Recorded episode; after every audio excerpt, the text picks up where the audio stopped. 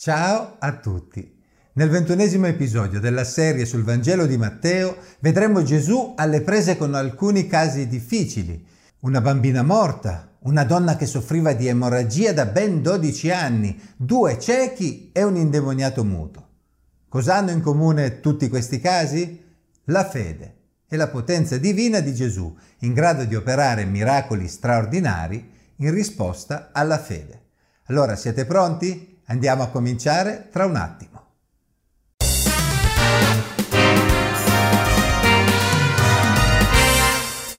Mentre egli diceva loro queste cose, uno dei capi della sinagoga, avvicinatosi, si inchinò davanti a lui e gli disse, Mia figlia è morta or ora, ma vieni, posa la mano su di lei ed ella vivrà. Gesù alzatosi lo seguiva con i suoi discepoli.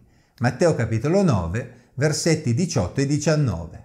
Uno dei capi della sinagoga si avvicina a Gesù. Il Vangelo di Marco ci dà anche il nome di quell'uomo, Jairo o Gairo a seconda delle traduzioni. Era una persona in vista tra il popolo. Anch'egli, come altri, aveva sentito parlare di Gesù e non sappiamo se in precedenza fosse stato uno scettico. Sappiamo però che quando si trovò alle strette, magari dopo aver tentato invano altre strade, aver visto la propria figlia andare verso la morte, quest'uomo si recò da Gesù. Se leggiamo il brano parallelo di Marco, ci rendiamo conto del fatto che ci sono differenze tra i due racconti. Questo non deve stupirci. D'altra parte, questo episodio, come altri episodi della vita di Gesù, circolava in forma orale in versioni diverse prima che fossero scritti i Vangeli. Quando diversi testimoni a distanza di tempo raccontano il medesimo episodio, è normale aspettarsi delle varianti su aspetti secondari o delle omissioni.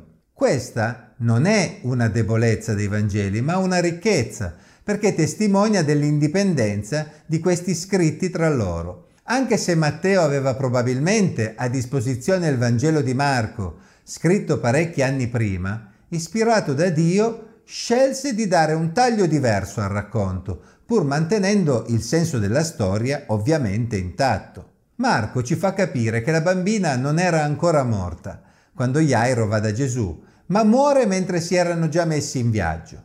A quel punto Gesù stimolò Jairo a continuare ad avere fede. Matteo invece taglia corto, ci fornisce una versione molto più breve e va dritto al punto. Jairo aveva fede, anche dopo che sua figlia era morta. Era convinto che Gesù potesse ridarle la vita. Matteo è interessato a mettere in luce subito la fede di Jairo. Infatti, come vedremo, è ciò che Matteo farà in tutte le storie narrate in questa sezione. D'altra parte, Matteo ci dà una versione molto più breve rispetto a Marco, anche della guarigione della donna che tocca Gesù mentre lui si sta recando verso la casa di Jairo. Anche in questo caso Matteo va dritto al punto perché è interessato a mettere in luce la fede della donna e l'apprezzamento di Gesù. Ed ecco una donna malata di un flusso di sangue da 12 anni, avvicinatasi da dietro, gli toccò il lembo della veste, perché diceva fra sé, se riesco a toccare almeno la sua veste, sarò guarita. Gesù si voltò, la vide e disse, coraggio figliola, la tua fede ti ha guarita. Da quell'ora la donna fu guarita. Matteo capitolo 9, versetti 20 a 22. Quel tipo di emorragia non era una malattia letale, ma la perdita continua di sangue era debilitante e inoltre la manteneva in uno stato permanente di impurità rituale secondo la legge. Si guardi ad esempio Levitico capitolo 15, versetti 19 a 33. Questo le impediva di vivere una vita normale in mezzo agli altri. Comprendiamo quindi quanto fosse importante la guarigione per quella donna. Così, quella donna aveva toccato Gesù cercando di non dare nell'occhio. Si noti però la grande fede che ebbe questa donna, convinta di poter guarire anche solo toccando la veste di Gesù. Gesù poteva guarirla senza dire nulla, ma preferì mettere in luce quella guarigione proprio per lodare la fede della donna e anche per permettere agli altri di sapere che finalmente, dopo 12 anni, era guarita e quindi non doveva più essere considerata impura. Gesù aveva risposto con una guarigione alla fede di quella donna, ma nel frattempo a casa di Jetro era già cominciato il lutto. Quando Gesù giunse alla casa del capo della sinagoga e vide i suonatori di flauto e la folla che faceva grande strepito, disse loro Allontanatevi perché la bambina non è morta, ma dorme. Ed essi ridevano di lui. Matteo capitolo 9, versetti 23 a 24. La gente rideva di Gesù quando egli aveva affermato che la bambina stava solo dormendo, ma egli sapeva bene cosa stava per fare, sapeva che c'era ancora un futuro per quella piccola creatura. Il padre di quella bambina aveva mostrato una grande fede e Gesù non lo deluse. Quel giorno non ci fu solo una guarigione, ma addirittura ci fu una risurrezione dai morti. Ma quando la folla fu messa fuori, egli entrò, prese la bambina per la mano ed ella si alzò e se ne divulgò la fama per tutto quel paese. Matteo capitolo 9 versetti 25 e 26. Una bambina che muore e torna in vita non è una notizia che si sente tutti i giorni.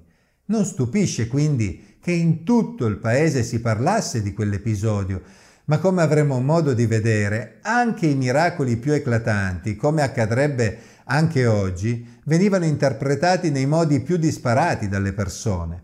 In mezzo a tanti che rimanevano meravigliati dalle grandi opere di Gesù, ce n'erano altri che nutrivano un certo scetticismo. D'altra parte, qualcuno avrà certamente sospettato che Jairo e la sua famiglia fossero d'accordo con Gesù e che non c'era stata nessuna risurrezione. Come vedremo, per quanto Gesù continuasse a fare grandi miracoli, si trovava sempre qualcuno che aveva qualcosa da ridire sul suo operato e questa è una costante che ci accompagnerà per tutto il Vangelo.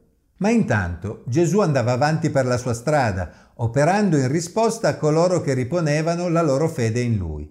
Dopo quella donna che era guarita dall'emorragia e Jairo, furono due ciechi a seguirlo per attirare la sua attenzione. Come Gesù partiva di là, due ciechi lo seguirono, dicendo ad alta voce, Abbi pietà di noi, figlio di Davide. Quando egli fu entrato nella casa, quei ciechi si avvicinarono a lui e Gesù disse loro, Credete voi che io possa fare questo? Essi gli risposero, Sì, Signore. Allora toccò loro gli occhi, dicendo, Vi sia fatto secondo la vostra fede. E gli occhi loro furono aperti e Gesù fece loro un severo divieto, dicendo, Guardate che nessuno lo sappia. Ma quelli usciti fuori sparsero la fama di lui per tutto quel paese. Matteo capitolo 9, versetti 27 a 31. Ancora una volta Gesù è a caccia di persone che ripongano la loro fede in Lui. Credete voi che io possa fare questo? Essi gli risposero sì, Signore. E allora lui rispose, vi sia fatto secondo la vostra fede. E gli occhi loro furono aperti. Che si tratti di un'emorragia, di cecità o addirittura di morte, Gesù è sempre a caccia di persone che ripongano la loro fede in Lui. Come era accaduto in altri casi, Gesù comandò loro di non spargere la voce, probabilmente per non attirare le attenzioni delle autorità giudaiche, che come stiamo per vedere lo avevano già messo nel loro mirino. Ma le sue raccomandazioni non furono seguite, ma d'altra parte possiamo biasimare quegli uomini? Avevano riottenuto la vista, voi non sareste subito corsi a dirlo a tutti? E inoltre una cosa del genere non passa certamente inosservata. Ma non è finita qui. Mentre quei ciechi uscivano, gli fu presentato un uomo muto e indemoniato. Scacciato che fu il demonio, il muto parlò e la folla si meravigliava dicendo non si è mai vista una cosa simile in Israele. Matteo capitolo 9 versetti 32 a 33. Ancora una volta ci sono persone che hanno fede in Gesù. Hanno un amico o un parente che era in una condizione davvero difficile. Non solo era muto, ma quella condizione era legata alla presenza di demoni. Allora cosa fanno queste persone? Lo presentano a Gesù. Hanno probabilmente assistito ad altri miracoli di Gesù e sono convinti che Gesù possa fare qualcosa anche per il loro amico. Bello avere degli amici così, vero? Non hanno torto, la loro fede venne premiata. Gesù libera quell'uomo ed egli riacquistò la parola. Un altro miracolo, un'altra folla di persone meravigliata. Non si è mai visto niente del genere in Israele. Ma come vi anticipavo prima, anche i miracoli più incredibili, oggi come allora, trovano sempre qualche scettico che trova spiegazioni alternative, solo che in quel caso furono persone particolarmente importanti in mezzo al popolo a dubitare di Gesù. Ma i farisei dicevano, egli scaccia i demoni con l'aiuto del principe dei demoni. Matteo capitolo 9, versetti 32 a 34. Era un'accusa pesante quella che quei farisei stavano facendo a Gesù. Più avanti, nel capitolo 12, Matteo ritornerà su questa accusa e riporterà anche una risposta di Gesù piuttosto articolata. Ci ritorneremo quindi quando arriveremo al capitolo 12. Ma intanto registriamo questo scetticismo che animava quei farisei e facciamo una considerazione molto semplice. Oggi molti scettici affermano di essere pronti a credere in Gesù se egli facesse qualcosa di straordinario davanti ai loro occhi. Ma la storia ci mostra che anche mentre Gesù camminava di persona in mezzo al popolo, risuscitando i morti, dando la vista ai ciechi e liberando gli indemoniati, C'erano persone che attribuivano queste cose addirittura al principe dei demoni, a Satana. Oggi probabilmente qualcuno troverebbe altre spiegazioni, ma sono sicuro che di fronte ad un evento di qualunque natura ci saranno sempre spiegazioni diverse, ci saranno sempre coloro che riporranno la loro fede in Gesù e coloro che rimarranno nello scetticismo. Quel giorno però coloro che ebbero fede in Gesù quel capo della sinagoga, quella donna, quei due ciechi, quelle persone che portarono il loro amico indemoniato da Gesù, sapevano bene come erano andate le cose e la loro fede ne era uscita rinforzata. Quel giorno sicuramente saranno morte altre persone, mentre Gesù risuscitava quella bambina e guariva quelle persone. D'altra parte la missione di Gesù non era quella di guarire tutti, Egli era venuto affinché attraverso quei segni comprendessero chi lui fosse, comprendessero che il regno di Dio stava avanzando e che nemmeno la morte doveva sembrare un avversario così temibile. Quel giorno una bambina era tornata in vita, ma prima o poi quella bambina magari tanti anni dopo sarà pur morta di nuovo. Ma c'è una risurrezione che Gesù vuole dare davvero a tutti coloro che ripongono la loro fede in Lui, una risurrezione definitiva alla fine dei tempi. Un giorno tutti i morti sentiranno la voce di Gesù, la voce che quella bambina aveva sentito quel giorno, una voce che dirà ad ogni essere umano morto, alzati, e i morti ubbidiranno tutti alla voce di Gesù. Tutti risorgeranno prima o poi. Ma la domanda che dobbiamo porci è questa. Risorgeremo per vivere per sempre o per essere giudicati da Dio ed allontanati definitivamente da Lui? Oggi è il tempo di riporre la propria fede in Gesù, come Jairo, come quella donna, come quei ciechi, come gli amici di quell'indemoniato.